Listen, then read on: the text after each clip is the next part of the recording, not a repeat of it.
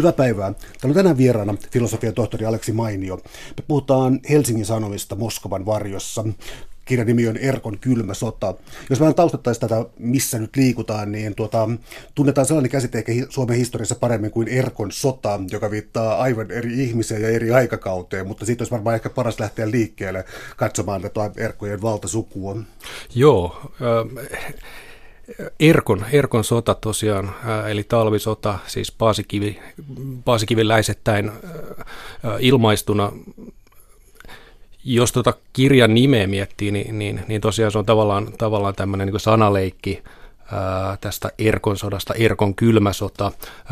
Mennään ikään kuin vuosikymmeniä eteenpäin ja, ja, ja, ja tämä Erkon, Erkon sota saa uusia piirteitä uudessa ajassa kylmän, kylmän sodan vuosien tilanteessa.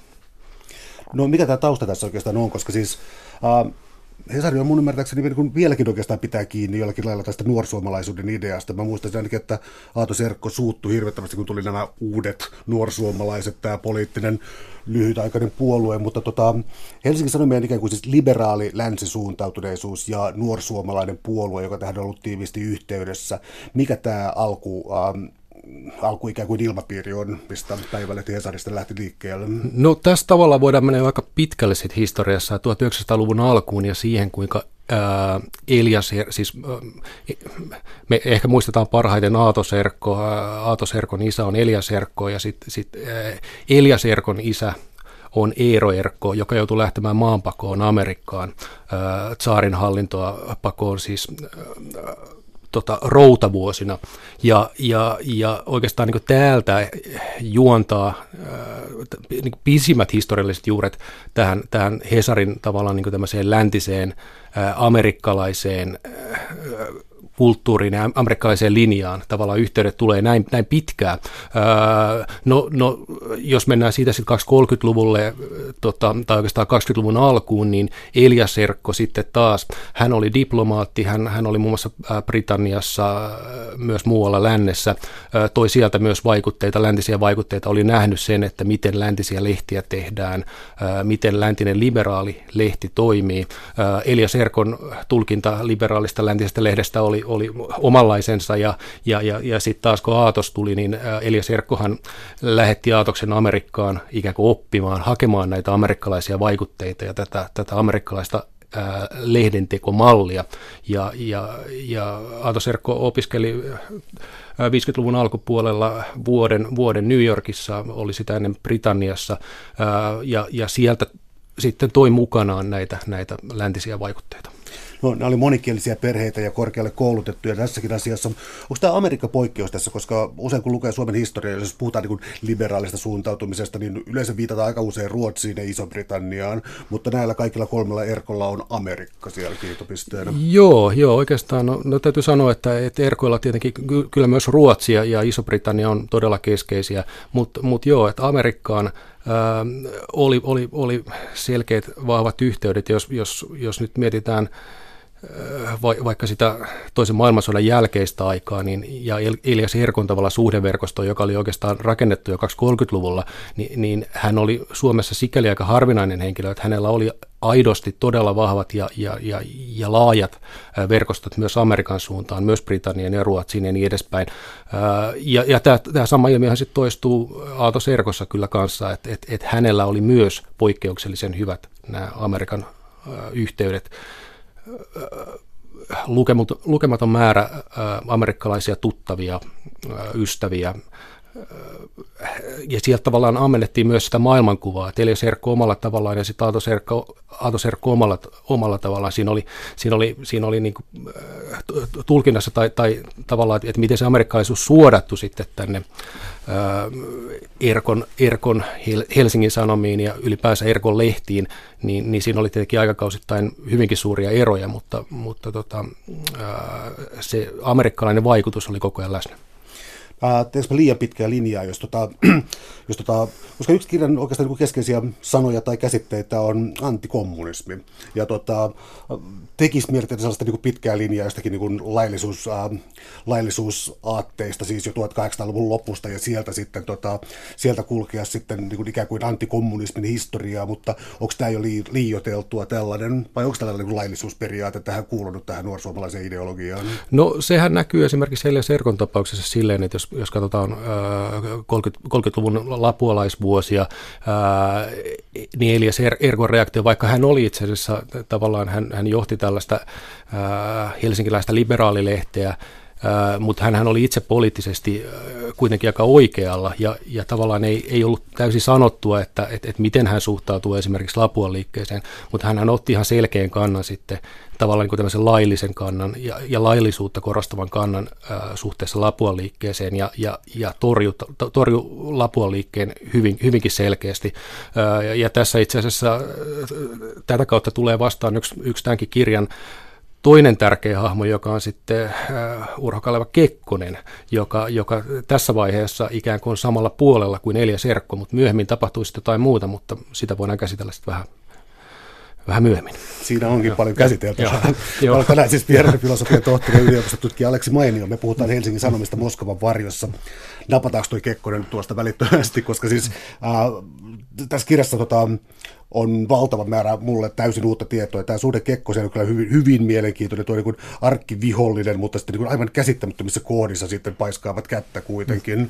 Et, tota, tästä, niin kuin, Kekkonen, Kekkosta pidettiin siis tuota tuossa ennen 56 vaaleja aika pyrkyrinä, opportunistina, ää, ei välttämättä, ei ollenkaan siis sellainen ristiriidaton hahmo. Ää, aika moni siis itse asiassa tuntui inhoavan sitä sen tyyliä. Joo, joo, tämä Kekkosen vasta, vastainen, vastainen kampanjointi ää, ennen vuoden 56 vaaleja, niin sehän oli, sehän oli aika hurjaa. Ja, äh, Kekkonen takaisin Kampinkadulle oli, oli, oli tämmöinen yksi, yksi slogan siinä, siinä, ja se oli sitä kiltiä kielenkäyttöä. Äh, sieltähän löytyy kaikenlaisia. Äh, nyt, nykyään on, on, on, tai puhutaan paljon tämmöisistä niin vale, valemedioista ja tämmöisistä kädestä käteen kiersi ennen 1956 vaaleja kiersi tällaisia julkaisuja, joita oli painettu siis ties minkälaisissa nyrkkipajoissa sun muissa, missä sitten parjattiin Kekkosta monen, monenmoisilla tavoilla.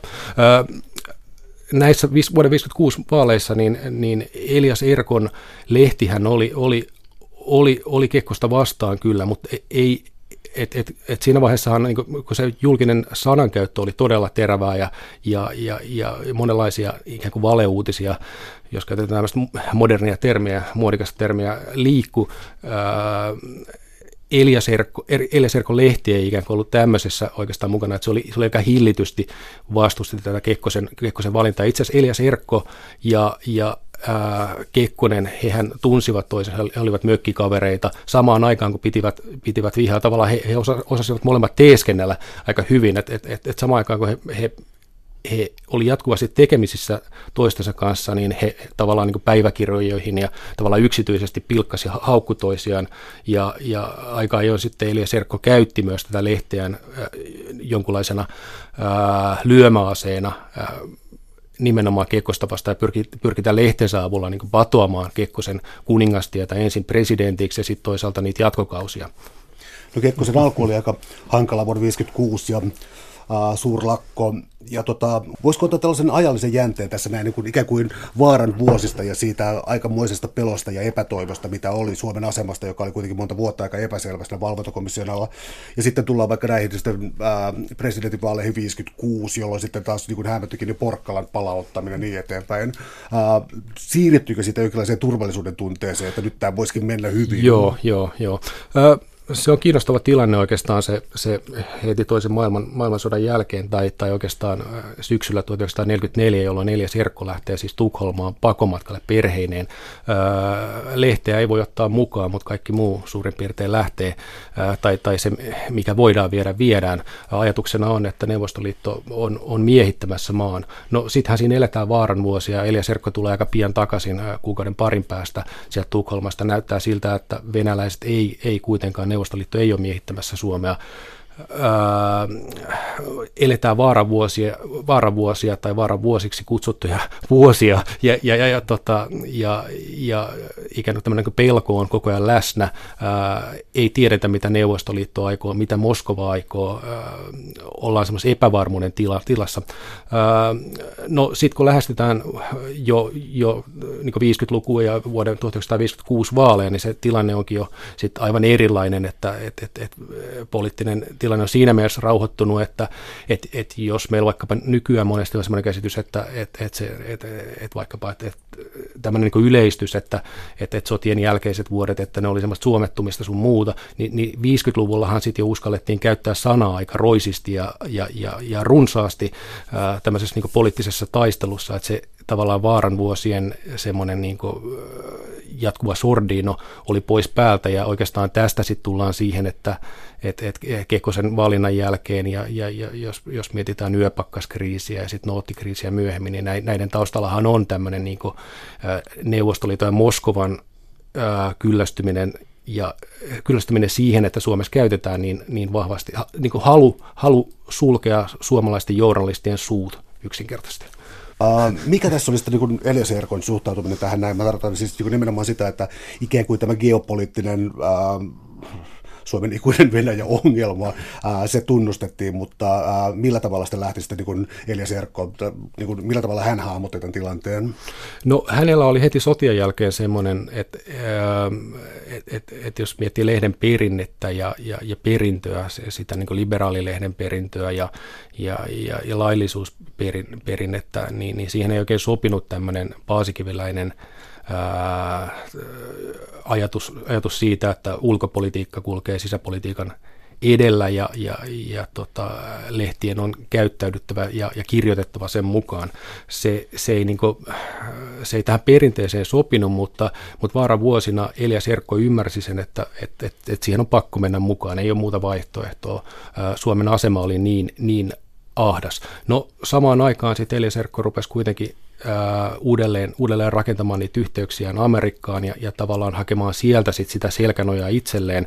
Hänhän oli aikaisemmin oli ollut ulkoministeri ennen, ennen, siis, ennen, ennen talvisotaa ja, ja tästä tulee tämä Erkon sota tosiaan, ja, ja, ja, ja, joka oli sitten Paasikiven termi ja niin edespäin. Ja, ja, ja sitten tavallaan, että et kun me tullaan, tullaan siihen vaaravuosista pois ja, ja, ja sitten sit, sit on rakent, Elias Erkko rakentaa näitä, näitä suhteita amerikkalaisiin ja, ja, ja pyrkii sitä kautta löytämään ikään kuin uutta elintilaa ja, ja tavallaan semmoista niin kuin jonkunlaista selkänojaa tukea, tukea ää, sitä Moskovaa vastaan.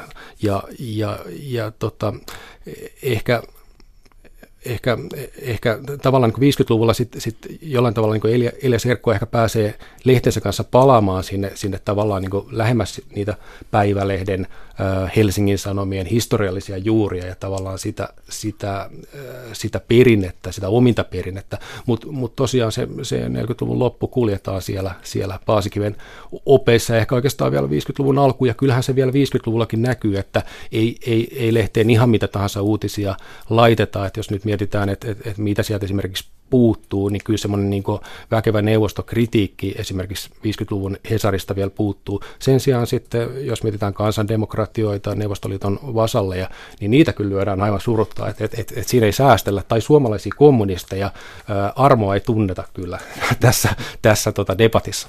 Mitäs tuo vaikea kysymys, tota, Um, no, esimerkiksi Iso-Britannian ja, ja, ja tota Yhdysvaltain suhteesta Suomeen, koska on niin selkeä, että talvisodan aikana Yhdysvalloissa tunnettiin suurta sympatiaa Suomea kohtaan, myös Iso-Britanniassa, ja sehän sitten kääntyi että tota, jatkosodan jälkeen siinä, että Iso-Britannia jo julistaa sotaa, mutta, tota, mutta nämä Elias Erkon Amerikka-suhteet, että kykenikö hän niin kuin, mm, luomaan siis sellaista ilmapiiriä, jossa tai mä muotoilen tämän uudelleen, Eurooppa oli myllerryksessä, oli Marshall-apua ja vaikka kuinka paljon rahaa, Su- tuota, Suomi ei voinut ottaa sitä vastaan tietyistä poliittisista syistä, mutta oli tämä Amerikka-kytkentä tässä näin. Tota, oliko Erkoilla sellainen perintö todellakin, että Amerikan suhteet oli paremmassa kunnossa kuin mitä ne olisi ollut ilman heitä? Voidaan kyllä sanoa näin, ja itse asiassa Paasikivihän rupesi käyttämään ää, tätä tavallaan niin kuin Elias Herkon tietä siinä, siinä 40-luvun lopulla 50-luvun aikaan ää, suhteessa amerikkalaisiin, eli, eli tavallaan Elias Herkko toimi jonkunlaisena lähettilään, epävirallisena lähettilään amerikkalaisten suuntaan. No sittenhän tässä tulee yksi kiinnostava asia, mikä tässä tulee jo 50-luvun aikaa, ja, ja tällä on sitten jo pidemmät historialliset juuret, ää, mutta kun amerikkalaiset sitten perustaa CIAan, ja, ja, ja tämä on yksi, yksi yksi semmoinen toimija, johon sitten, jonka kautta Elias Erkon suhteet amerikkalaisiin kulkee. Seijalla sitten, jos mietitään sitä 50, 50-luvun kulttuurisotaa sun muuta, niin Seija luo ikään kuin tällaisia bulvaaneja, erilaisia organisaatioita, jotka toimii, toimii lähellä tätä lehtimaailmaa, mediaa, ikään kuin oman aikakautensa valemedioita tai, tai, tai jos ei valemedioita, niin ainakin, ainakin semmoisia, joiden toiminta on pikkasen, pikkasen tai ne toimii siinä niin kuin rajamailla, että meneekö se propagandan puolelle vai ei.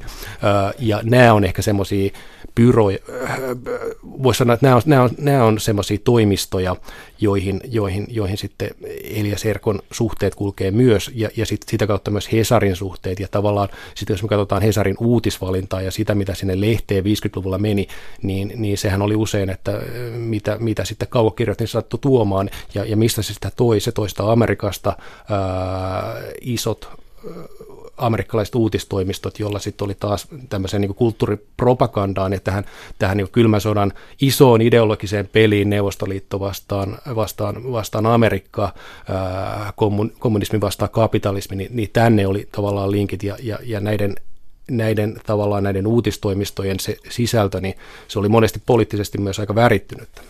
Nyt tästä ehkä vähän pehmeämmät, pe, anteeksi, ehkä sitä vähän pehmeämmät asiat, mutta äh, eli Serkon mukana Suomeen tuli myös sellaisia ilmiöitä, hetkinen, valitut palat, akuankka, ikään kuin myös sarjakuvia sitten tota, sanomalehtiin ja äh, mitä kaikkea sitten olla, olla mukana. Äh, joskus tämä on tulkittu niin, että se on ollut tietoista ja aika voimakasta Suomen sitomista läntiseen kulttuuriin. Allekirjoitatko tämän? Kyllä, ehdottomasti. Että, että Walt Disneyltä hän löytyy tämmöisiä kirjeitä, mitä Elia Serkko on lähettänyt, jossa, jossa siis Elia Serkko kirjoittaa ihan, ihan äh, suorin ja selvin sanoin, että jo, joita on siterattu tuossa kirjassakin, äh, että et, et, et suomalaiset siinä sotien jälkeisessä tilanteessa tarvii nimenomaan, siis Eliaserkon sanoin, suomalaiset tarvii tällaisia niin kuin, siis kevyt, kevyttä, kevyttä materiaalia, kevyttä lukemista, sellaista niin kuin, jotain näkymää jostain paremmasta maailmasta, ää, näkymää siitä läntisestä maailmasta tavallaan, että, että kun me ollaan jääty siinä 50, 50-luvun tilanteessa ollaan jääty sinne, sinne ikään kuin Neuvostoliiton puristukseen, sinne Neuvostoliiton helmaan, niin, niin pitää saada niitä amerikkalaisia nimenomaan kevyen kulttuurin äh, ilmiöitä ja, ja, ja, ja tota, äh, median, median tuotteita sinne, sinne, sinne suomalaiseen, suomalaiseen ympäristöön su- suomalais- suoma- suomalaisille lehden lukijoille.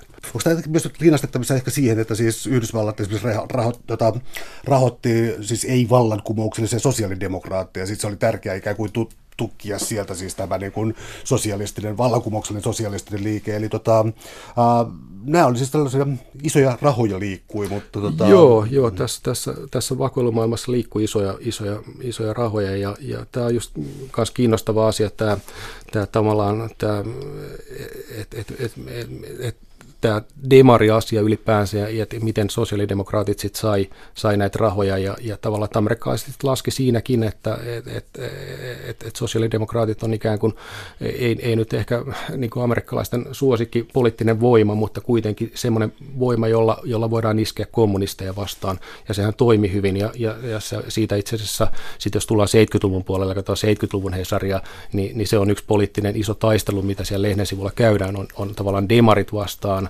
ää, tota, taistola, taistolaiset tai, tai, tai niin kommunistit vastaan, demarit, ää, vähän, vähän erilaisilla, erilaisilla tavallaan ää, määreillä, määreillä eli, eli siis stalinistit tai, tai, tai taistolaiset vastaan, vastaan sitten revarit ää, tai, tai demarit. Ää, nämä on niitä, niitä, niitä, niitä isoja, näitä 70-luvun isoja poliittisia kärhämiä, ja, ja näihin, näihin tavallaan tietenkin amerikkalaisetkin sitten halusivat sillä kulttuuri propagandallaan ja tavallaan kulttuurivaikuttamisellaan iskeä kiinni ja, ja, ja, ja tukea sitä kautta demareita. Täällä on tänään siis vieraana filosofian tohtori, Helsingin yliopiston yliopistotutkija Aleksi Mainio. Me puhutaan Helsingin Sanomista Moskovan varjossa, Erkon kylmä sota otsikolla. Missä vaiheessa Kekkonen no siis hän ilmeisesti tietoisesti yritti tehdä itsestänsä korvaamattoman, mutta missä vaiheessa hän onnistui jo aikaisemmin saamaan tämän. Mä tarkoitan, että ähm, yöpakkashallitukset, tämän kaltaiset asiat. Ja tota, mä luulen, että Lasse Lehtinen sanoi tässä Väidö Tanner-kirjassansa, että Kekkosta ei olisi valittu kertaakaan ilman Moskovan myötävaikutusta. Joo, joo, no tämä on tietenkin, tämä menee nyt kontrafaktuaalisen historiankirjoituksen puolelle, eli jossittelun, mutta siis aina me voidaan jossitella tietenkin. Öö, ei olisi valittu kertaakaan. No, no se, se, mm, hyvin vaikea sanoa tavallaan, että jos nyt lähdetään niin kuin ensimmäistä vaaleista, niin sitten jos ensimmäiset vaalit ei olisi mennyt niin kuin meni, niin sitten ei olisi niitä seuraaviakaan tullut. Niin. Tietenkin siinä mielessä äh, olihan siinä muutamat aika tylsät vaalit välissä, että ei siinä nyt niin kuin Moskovan tarvinnut hirveästi puuttua kyllä peliin, jos, jos niin kuin mietitään silleen. Mutta mut ky, ky, siis tavallaan, että kyllä varmasti siinä Lasse Lehtinen on, on ihan oikealla jäljellä siis, siis ajatuksessa, että et, et aika monissa vaaleissa oli niin, että tarvittiin sitä Moskovan tukea, ja tietenkin se niin Kekkosen suuntaan ja, ja tietenkin se, se ei tarkoittanut välttämättä pelkästään niitä vaaleja, vaan se oli sitten semmoinen niin pidempi, pidempi aikainen prosessi ja tavallaan se Kekkosen valta kuitenkin perustui myös siihen niin suhteeseen Moskovaan ja, ja, ja oli, oli hyvin, hyvin vahvasti yhteydessä.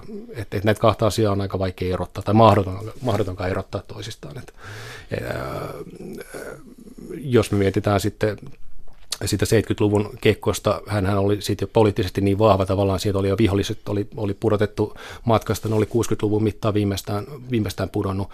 Ja mietitään vaikkapa vuoden 1978 vaaleja, niin, niin siinähän ei enää tarvinnut kauheasti, kauheasti Kekkosen, Kekkosen no olisi tietenkin ehkä hänen, hänen kannattanut jäädä jo eläkkeelle siinä vaiheessa, mutta, mutta, mutta vaalit, ja, ja itse siitä kiinnostavat vaalit, että, että, että siinä vaiheessahan sitten Helsingin Sanomatkin oli, oli Kekkosen takana.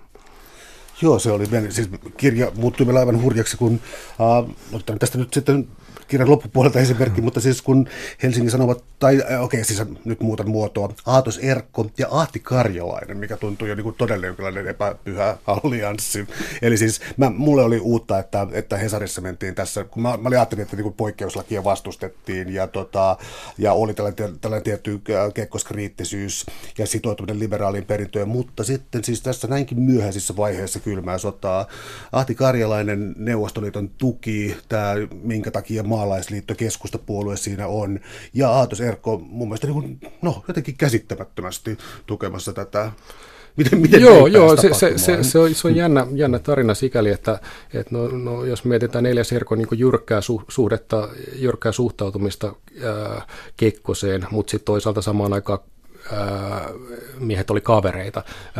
Atoserkon aikana tilanne muuttui niin, että nämä, nämä herrathan oli sitten eri sukupolveja jo, että et, et oikeastaan niin Kekkonen, ja, Kekkonen ja Aatos ei ollut minkäänlaisia kavereita, mutta ja, ja tavallaan siinä vaiheessa, kun Aatos Erkko sitten nousi Helsingin Sanomien johtoon ensin sinne hallinnolliseksi päätoimittajaksi, hallituksen puheenjohtajaksi ja niin edespäin, ensin näytti, että se Elias Erkon linja jatkuu siinä. Mutta mut tota, aika nopeasti sitten Aato Serkko itse tulkitsi tilannetta niin, että lehti pitää viedä lähemmäs Kekkosta. Siinä oli äh, muutama aika, aika, aika isokin riita ennen sitä, mutta, mutta sitten sit 70-luvun alkupuolella se pehmeneminen ää, oikeastaan niin kiihtyy ja, ja, ja, ja se, se, se tiivistyy siihen niin ensin poikkeuslakiin ja, ja, ja siihen, oikeastaan siihen kysymykseen, että Aato Serkko laskee siinä vaiheessa, että et, et, et jos, jos poikkeuslain kautta, siis että jos Kekkonen valitaan poikkeuslain avulla, niin jos siihen asiaan voidaan kytkeä siis EEC jäsenyys siihen samaan asiaan, että Suomi pääsee EEC-jäseneksi, niin siinä tapauksessa Hesari voi pehmentää linjaansa tähän poikkeuslakiin ja, ja siis tämmöinen niin tämän tapainen diili sitten tehtiin, tehtiin, tehtiin ennen, ennen sitä poikkeuslain säätämistä. Se näkyy Hesarissa sitten aika hienosena, hienosena linjan pehmene, pehmenemisenä. Sitä ennen oli kirjoitettu hyvin väkevästi, väkevästi poikkeuslakia vastaan, ja, ja sitten loppujen lopuksi esimerkiksi Britannian, Britannian suurlähetystö ihmetteli sitä, että miten tämä Hesarin, Hesarin linja nyt yhtäkkiä on pehmentynyt näin paljon juuri ennen kuin asia oli tulossa eduskuntakäsittelyyn ja niin edespäin. No sitten tässähän sitten, kun mennään 70-lukuun taas eteenpäin, niin tämä ikään kuin kehitys jatkuu, ja Aatoksella oli, oli selkeä visio siitä, että lehti pitää viedä vielä lähemmäs Kekkosta, kun Kekkonen täytti vuosia, Hesari, Hesari muisti asiaa, ja, ja, ja, ja Aatos, Aatos ikään kuin painoi lehteä siihen suuntaan. Öö, toki siellä niin lehden sisällä oli monenlaisia vastavoimia ja, ja, ja siis Aatoksen sana ei välttämättä mennyt niin yksi yhteen tai niin kuin, sellaisenaan läpi lehteen, mutta, mutta, mutta kuitenkin semmoinen niin pitkäaikainen niin kuin, niin kuin painaminen sinne Tamminiemen suuntaan ja lehden vieminen sinne, niin kyllä se Aatokselta sitten onnistui siinä 70-luvun mittaan. Ja, ja sen oikeastaan niin sit huipentuma on tuossa kirjan kannessa. Se on Finlandia-talosta vuodelta, vuodelta 1979, se on marraskuu. Hesari, Hesari täyttää kuvassa 90 vuotta ja siinä tosiaan, tosiaan Kekkonen ja Aalto Serkko sitten kilistää maljoja ja, ja se voi niin nähdä sen, sen tavallaan niin Hesarin, Hesarin ja, ja Erkkojen linjan muutoksen, muutoksen tämmöinen niin kukkeimpana vaiheena. sehän on sitten kiinnostava kysymys, että mitä tapahtui sitten taas tämän jälkeen ää, tiedetään, että Kekkonenhan oli jo tuossa vaiheessa aika heikossa kunnossa, tai sanotaan, että hän, hänen päivät vaihteli aika paljon, että et, et monesti saattoi olla, olla siis ihan hy, hyväkin, hyviäkin, hyviäkin aikoja, useimmiten kai olikin, mutta, mutta, mutta sitten tuli niitä, niitä katkoksia ja yhtäkkiä muistihäviä ja, ja tämmöisiä tilanteita.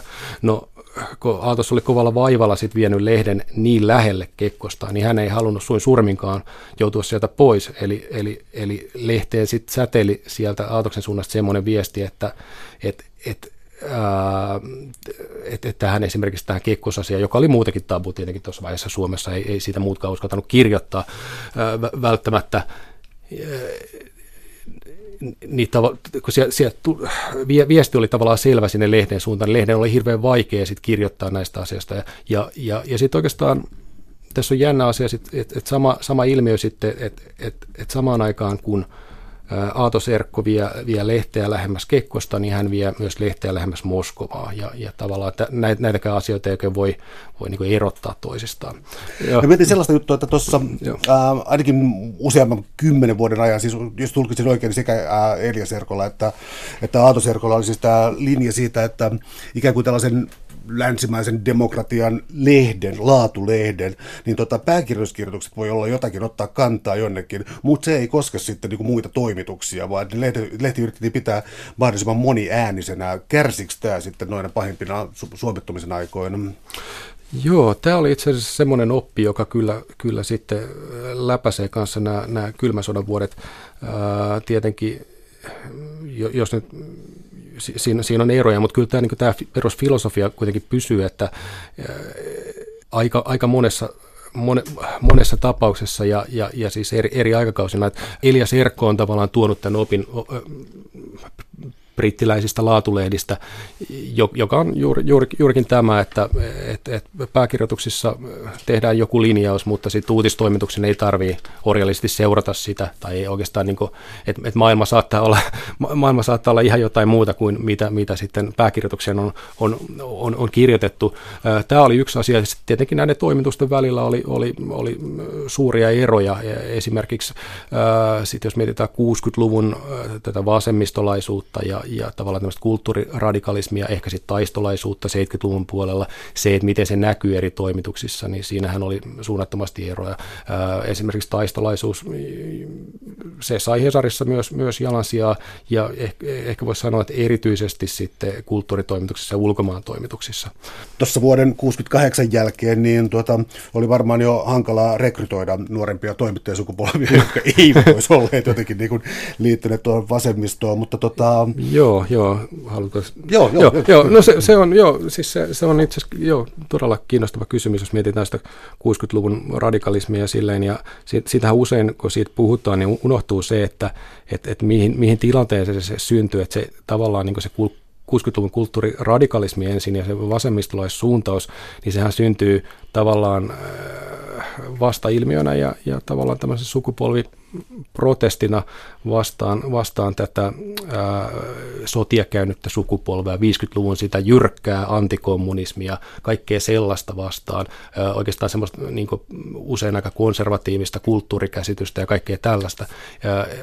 Et, et sieltä syntyy se kapina, joka sitten pikkuhiljaa siinä 60-luvun aikana ää, saa sitten monen, monenlaisia muotoja ja, ja, ja tavallaan Pariisin kevät ja, ja ehkäisypillerit ja kaikki, kaikki tämmöinen, joka sitten tietenkin kas kummaa, tai, tai ei, ei, mikään ihme, että se sitten se, se, se tavallaan niin luonnonilmiön lailla, niin se, se vyöryy sitten sinne myös sinne, sinne lehden, lehden sivuille ja, ja, ja ottaa siellä myös niin kuin ison, ison paikan.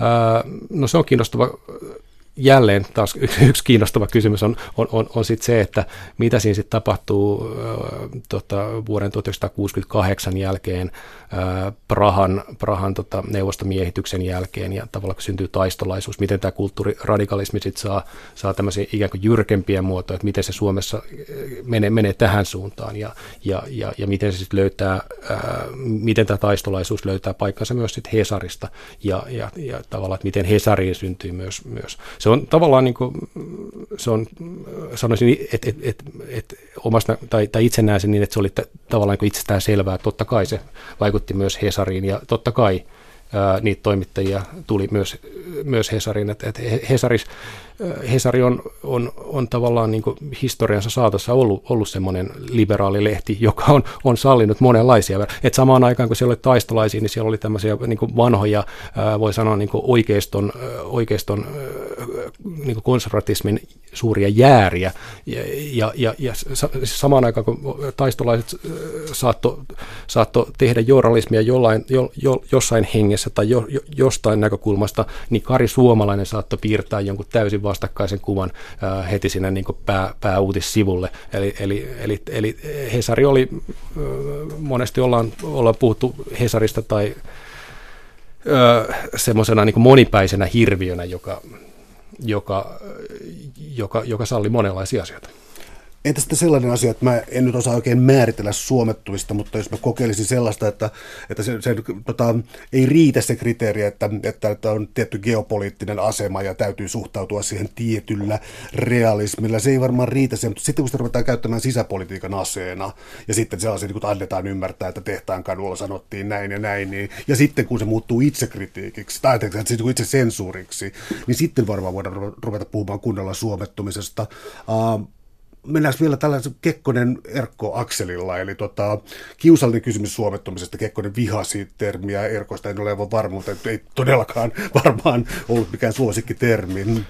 Joo, ainakaan niin 70-luvun Aalto-Serkko ei sitten tästä suomet, suomettumiskäsitteestä niin, niin kauheasti perustanut ja, ja, ja hänkin, hänkin taisi useimmiten nähdä sen vähän tämmöisenä niin kuin loukkaavana, loukkaavana ihan, ihan samalla lailla kuin, kuin, kuin Kekkonen. Ja, ja tietenkin tämä sitten heidän herrojen tämmöinen niin poliittinen lähestyminen niin, ja lähentyminen, niin, niin, niin se varmasti liittyy, liittyy tähän niin käsitteeseen myös tästä suomet, suomettumisesta. Ja, ja, ja, ja Hesarissa aika monetkin toimittajat, jos nyt katsotaan, että se suomettumiskäsitehän se jo niin 50-luvun lopulla, 60-luvulla heräs joku Maija-Liisa Heini esimerkiksi aikakauden tähtitoimittaja, niin usein, usein kirjoitti ikään kuin suomet, suomettumissanaa vastaan tai, tai jotenkin, jotenkin hän, hän ei voinut sietää sitä, että mitä ne ulkomaiset toimittajat käyttää tuollaista, että tulkaa itse tänne toimimaan, näette sitten, että miten vaikeaa täällä on oikeasti käyttää sitä sanaa vapaasti,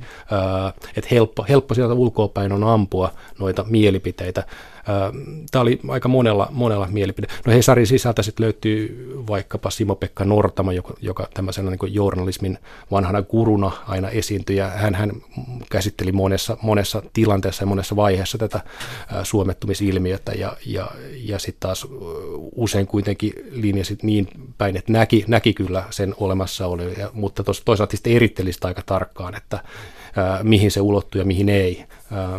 Voidaan varmaan ajatella niin, että 70-luvun Hesarissa edelleen niin se, se niin Neuvostoliitto-kritiikki oli se yksi, yksi, yksi asia, mikä sieltä puuttuu. Ja sehän sitten sit tullaan jännään ilmiöön, joka on, joka on se, että, että samaan aikaan kun meillä puuttuu 70-luvun Hesarista se väkevä neuvostoliittokritiikki, niin meillä on todella väkevää Amerikka-kritiikkiä. Ja, ja sit, sit, siitä äh, monesti on tämmöinen harhaluulo, että tämä ilmiö on sitten syntynyt nimenomaan – Suomessa, mutta tässä on taustalla se, että Amerikassa, siis 60-luvulla Amerikassa oli vielä tämmöinen niin vahva, tiukka, tiukka uutissensuuri. Sitten kun se lähti yhtäkkiä auke, aukeamaan ja, ja, ja tota, ikään kuin Amerikassa sana oli vapaa, tuli, tuli kriittisiä tutkivia journalisteja, jotka rupesivat paljastamaan esimerkiksi Vietnamin sodan tapahtumia. Siellä tapahtui samaa tällaista niin kulttuurillista heräämistä. Tuli uusi sukupolvi, joka halusi kirjoittaa näistä. No Suomessa, Suomessa lehtimiehet äh, tota, niistä, niistä jostain konservatiiveista äh, sinne taistolaisiin, niin, niin, niin kyllä ne hyvin monet, monet heistä he luki näitä amerikkalaisia lehtiä, ihaili niitä tutkivia journalisteja ja, ja tavallaan sieltä tuli se tapa toimia ja, ja, ja, ja, ja oli ihan niin luontevaa, että samaan aikaan kun kaukokirjoitin toi nimenomaan Amerikasta niitä uutisia, e, Moskovasta tuli jotain, mutta ei niitä Hesarissa esimerkiksi painettu mihinkään. Uutinen tuli nopea, Moskovasta nopeammin niin, että se kiersi amerikkalaisen uutistoimiston kautta, kun että se olisi tullut suoraan Moskovasta Helsinkiin. Ja, ja, ja, ja tätä kautta ää, oli, oli, oli ikään kuin, niin kuin selvää, että, että kun Amer, että, että suomalaiset journalistit luki näitä amerikkalaisia lehtiä, otti sieltä vaikutteita ja, ja, ja esimerkiksi latinalainen Amerikka, monet sotilasvallankaappaukset ja kaikki, kaikki tämmöiset nousi, nousi siinä 70-luvun aikana hy, hyvin vahvasti esiin. Chilen tilanne, ää, oli moni muitakin, muitakin Vietnam tietenkin, tietenkin jo aiemmin mainit, mainittuna, mutta mut se, se on jännä harhaluulo, että et, että olisi jotenkin niin suomalainen, vaikkapa taistolainen ilmiö, mutta siitä ei ole kyse, vaan kyse on siis amerikkalaisesta tuonti, tuontitavarasta. Aivan, amerikkalainen itsekritiikki rantautuu Eurooppaan. Kyllä, kyllä, kyllä, kyllä, se, se tavallaan se, se voi näyttäytyä helposti jonain muuna, mutta, mutta tästä siinä oli oikeastaan kyse, mutta mut se sitten tosiaan lehdessä johti siihen, että, että samaan aikaan kun me, Hesari ei kirjoittanut Moskovasta kriittisesti, niin se kirjoitti Amerikan kylmän sodan törttöilystä ja törkeyksistä ihan ansaitusti kriittisesti, mutta se näyttää vähän hassulta sitten, kun meiltä puuttuu se Moskova-kritiikki, koska kyllähän siellä, siellä olisi, olisi tietenkin riittänyt kirjoitettavaa kanssa.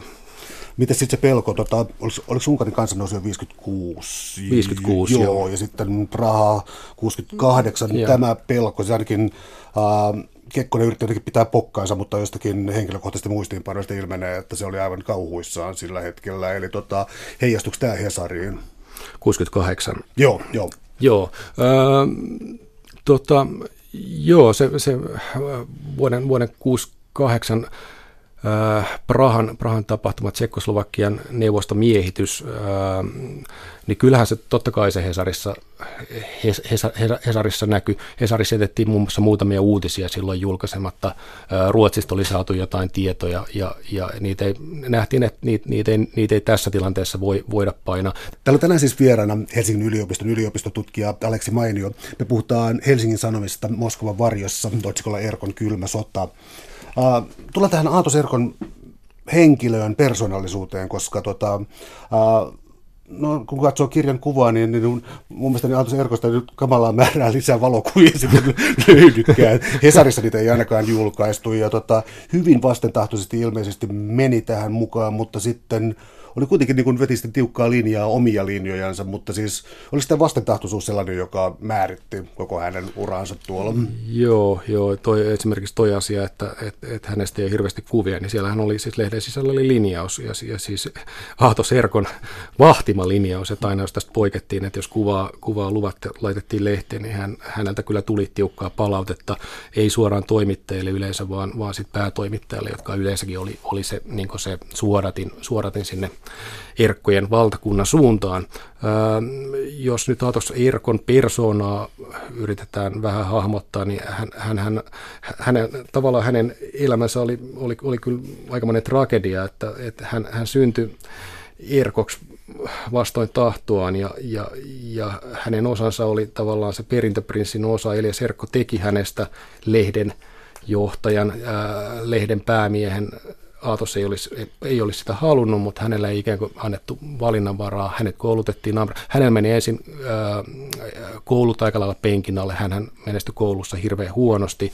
Ää, lapsuus oli muutenkin vähän traaginen, kaikkein läheisin, läheisin ihminen hänellä oli oikeastaan tämmöinen Sveitsin ranskalainen Marjet-niminen lasten, lasten, lasten hoitaja ja oikeastaan niin äiti ja isä jäi molemmat vähän vieraaksi, viera, vieraiksi hahmoksi. Hän oikeastaan koki, koki, koki esimerkiksi Elias Erkon aika lailla kylmänä ja tämmöisenä jyräävänä hahmona ikään kuin itsensä vastakohtana.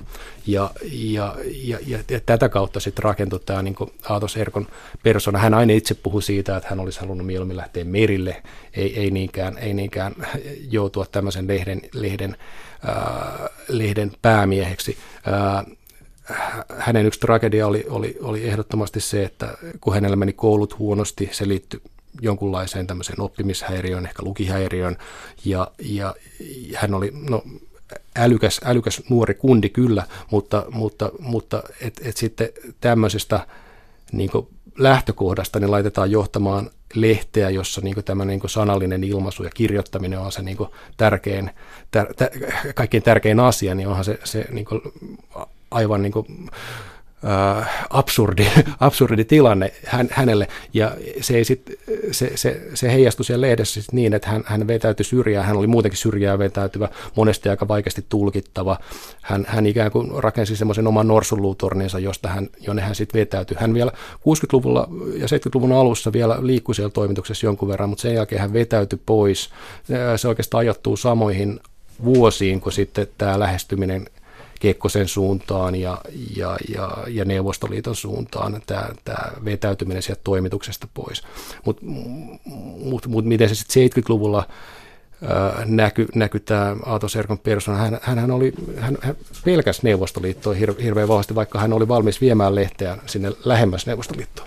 Otan tämä tapaus Ahti Karjalainen, koska tota, siinä murtu moni asia. Siis ensinnäkin siinä tuli tämä mulle melkein käsittämätön kehityskaari, miten Aatos Erkko tulee siis tähän, hyppää tähän karjalaiskelkkaan, jota siis ää, elinkeinoelämä, siis idän kaupan voittojen maksimoimiseksi ajoi takaa, ja jolla oli siis Neuvostoliiton, Neuvostoliiton tuki tähän näin. Ja sitten karjalaisessa oli sitten sama se, että tota, asiat, joista oltiin ehkä oltu hiljaa aiemmin, henkilökohtaiset ongelmat ja muut, oli jotenkin niin kuin ehkä pakkokin avata siinä vaiheessa jollakin lailla.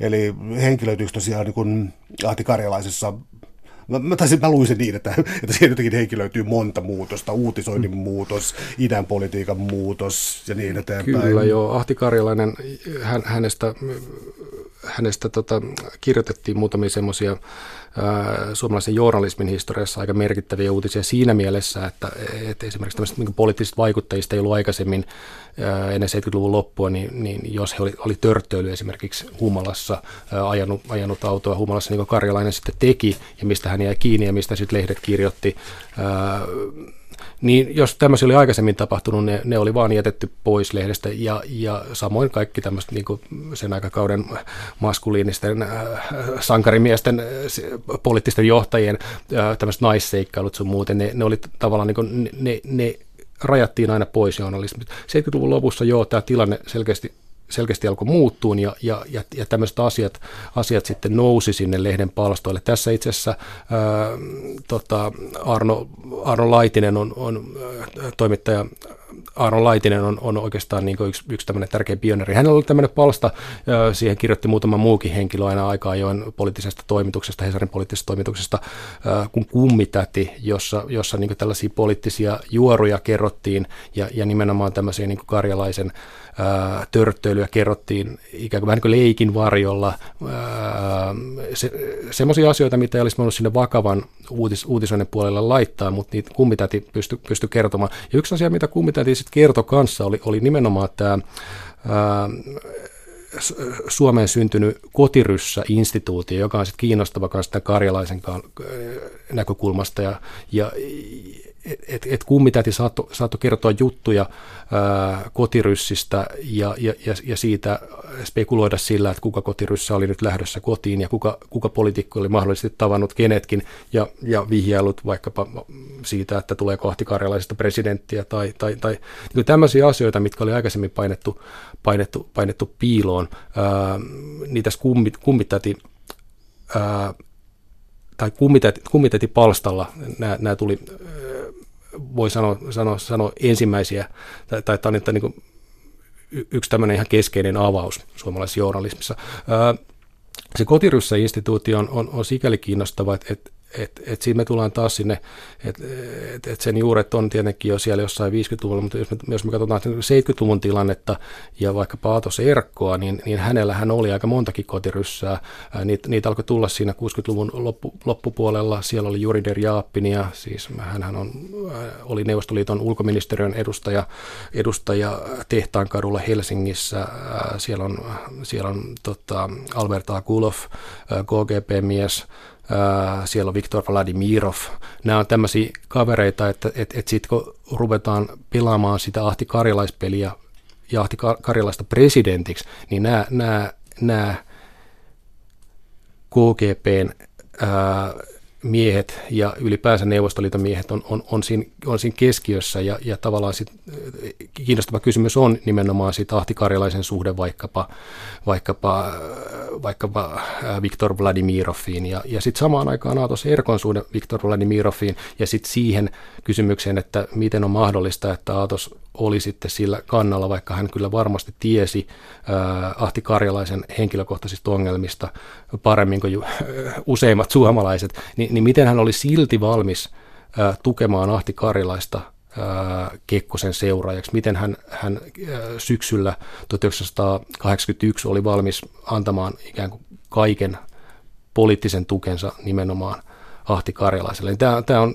tämä on kiinnostava kysymys ja liittyy näihin kotiryssiin ja, ja, ja tavallaan tähän kotiryssä-instituutioon. Kotiryssä on tietenkin ruma sana, mutta käytetään sitä nyt.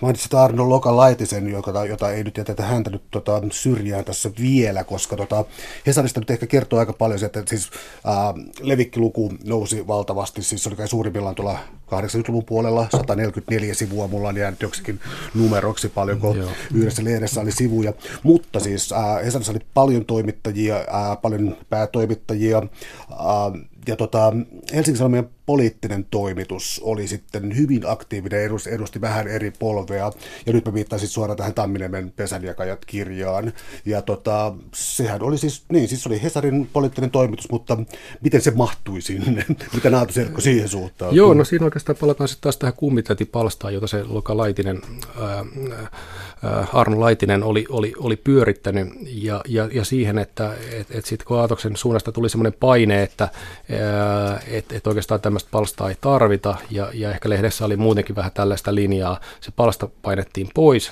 laitettiin pois. No, no siinä, siinä sitten 1970-luvun lopulla, 80-luvun alussa, siinähän niin kuin, toimittajalla, politiikan toimittajalla oli, oli jo mielessä se, että vuoden 1984 presidentinvaalit ja, ja, ja, ja, ja Kekkosen, Kekkosen jat, jatkaminen niissä vaaleissa ja ylipäänsä Kekkosen, Kekkosen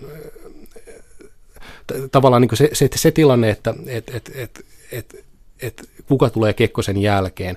Ää, tämmöiselle, tämmöiselle kirjalle oli, oli, oli, sit, oli, oli ikään kuin selvä, selvä kysyntä, ja, ja, ja kun poliittisessa toimituksessa nämä Hesarin politiikan toimittajat ei pystynyt kirjoittamaan näistä samoista asioista siitä Kekkosen perintöprinssikysymyksestä ja, ja, ja monesta muista tämmöisistä niin vähän arkaluontoisista asioista, vaikkapa kotiryssistä ja, ja, ja, ja, ja sitten tällaisista ää, poliittisten päättäjien niin henkilökohtaisista heikkouksista, alkoholismista ja kaikista tällaisesta. Niin sitten syntyi tämmöinen ajatus ää, Aron Laitisella ja, ja Janne Virkkusella ja, ja, ja siinä oli, siinä oli useita politiikan toimittajia mukana, mukana siinä kirjassa ja, ja sehän on siis suomalaisen journalismin sitten tämmöinen niin yksi, yksi, yksi tämmöinen sankaritarina oikeastaan, että et, et, et miten, miten, miten tämä kirja syntyi sitten ää, siinä vuonna 1981 aikana. Ja, ja sitten yhtäkkiä se kirja oli siis tosiaan sillä ajatuksella kirjoitettu, että et, et vuoden 1984 vaalit on riittävän kaukana, että se voidaan tehdä. No syksyllä 1981 sitten Kekkonen yhtäkkiä jääkin pois ja, ja kaikki ymmärtää aika nopeasti, että hän ei ole enää palaamassa. Ja tämä, tavallaan niin alkaa, alkaakin yhtäkkiä taistelu siitä, että kenestä tulee Kekkosen seuraaja, kenestä tulee Suomen uusi presidentti. Ja, ja tämä kirja sattuu just silloin markkinoille ja sehän sitten osu, osuu tavallaan niin kuin ajan, ajan hermoon, jos, jos mikä. Ja, ja, ja kirjaa, kirjaa myydään ää, yli 100 000 ja, ja, ja, ja, ja siis kaikki ennätykset lyödään ja, ja siis kysyntä tiedolle on aivan valtava, joka kertoo siitä, että et, et, et, et patoumat oli ollut tavallaan niin isoja, että et, et, et näistä kysymyksistä ihmiset olisi halunnut lukea aikaisemmin, mutta, mutta, mutta kun niistä ei ole voinut kirjoittaa, yhtäkkiä tulee kirja, jossa ne, jossa ne laitetaankin äh, laitetaankin kaikki kerralla auki, ja, ja, ja äh, sitä kirjaahan monesti kritisoitiin, siis aikalaiset kritisoi sitä, että se on semmoista kohujournalismia, ja, ja, ja, ja silleen, mutta jos tämän päivän silmin katsoo sitä, niin äh, oikeastaan aika viatonta. Miten sitten tämä 80-luku, jos käy sellaisen niin pika, pika, pikakelaukset 80-lukua, koska siis silloin Ähm, siis silloin muuttui niin Neuvostoliitossa kuin Suomessa kauhean paljon. Siis, tota, äh, mä kuulin joidenkin ähm, idätutkijoiden olevan sitä mieltä, että niin 80-luvulle tultaisiin, tai viimeistään 84-85 oli selkeää, että Neuvostoliitto niin kuin, se romahtaa, se ei taloudellisesti kestä tuota. Ja siinä tapahtui sellaisia, mitä sä mainitsit tuossa muun muassa, tota, sitten Chernobylin, ja, ja oli siis tällaisia, joissa Suomi moitti Neuvostoliittoa hitaasta tota, tiedon kulusta, ja tämäkin tieto tuli Suomeen Ruotsin kautta vielä ikävästi.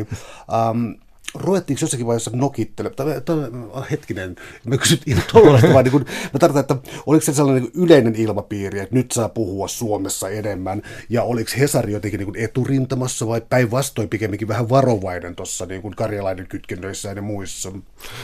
Kyllä mä sanoisin niin, että se Hesarin tavallaan niin kuin, tota, pahin, pahin suomettumisen aika, niin kyllä se on sitä 70-lukua. Että kyllä se 80-luvulla se vapautui niin Koiviston, Koiviston valinnan jälkeen ja, ja joku siinä ilmapiirissä muuttui.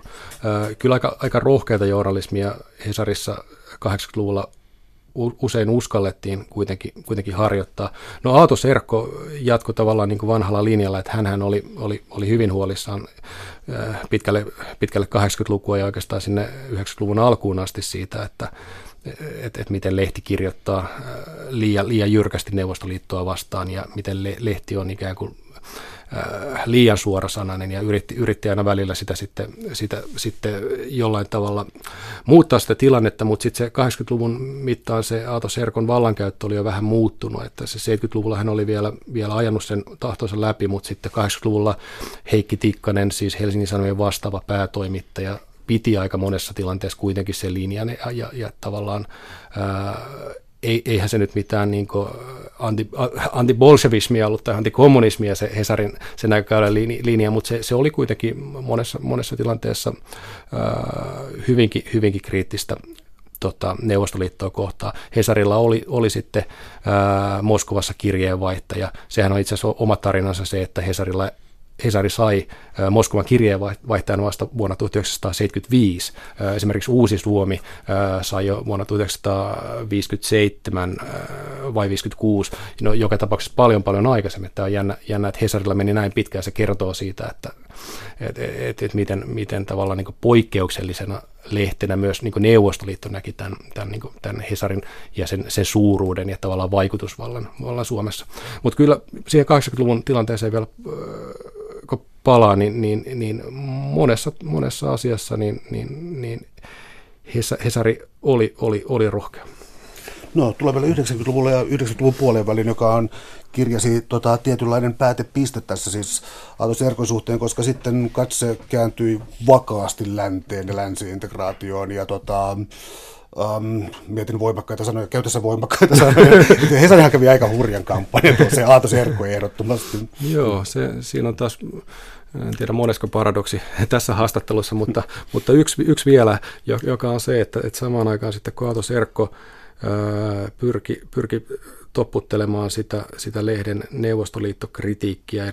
Esimerkiksi oli, oli hyvin, hyvin tota, huolissaan siitä, että, että miten Seppo Heikinheimo, Hesarin legendaarinen kulttuuri- ja musiikkitoimittaja, että, että miten, miten hän käy, käy tota, ää, Virossa ja, ja, ja minkälaisia juttuja hän kirjoittaa sieltä ää, ja, ja, ja kaikista tämmöisistä asioista. Niin samaan aikaan, kun hän oli hyvin ikään kuin suomettunut ja, ja, ja piti tässä tätä vanhaa linjaansa, niin hän oli myös ensimmäisiä 80-luvun loppupuolella jälkipuoliskolla, joka, joka niin kuin rupesi puhua avoimesti siitä, että, että, että Suomen pitää mennä niin kuin Euroopan suuntaan, katsoa nimenomaan Eurooppaan, että Suomen paikka on siellä Euroopassa.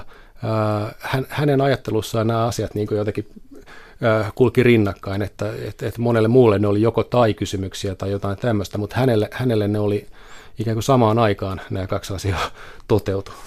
Suuret kiitokset keskustelusta, Aleksi Mainio. Kiitos paljon.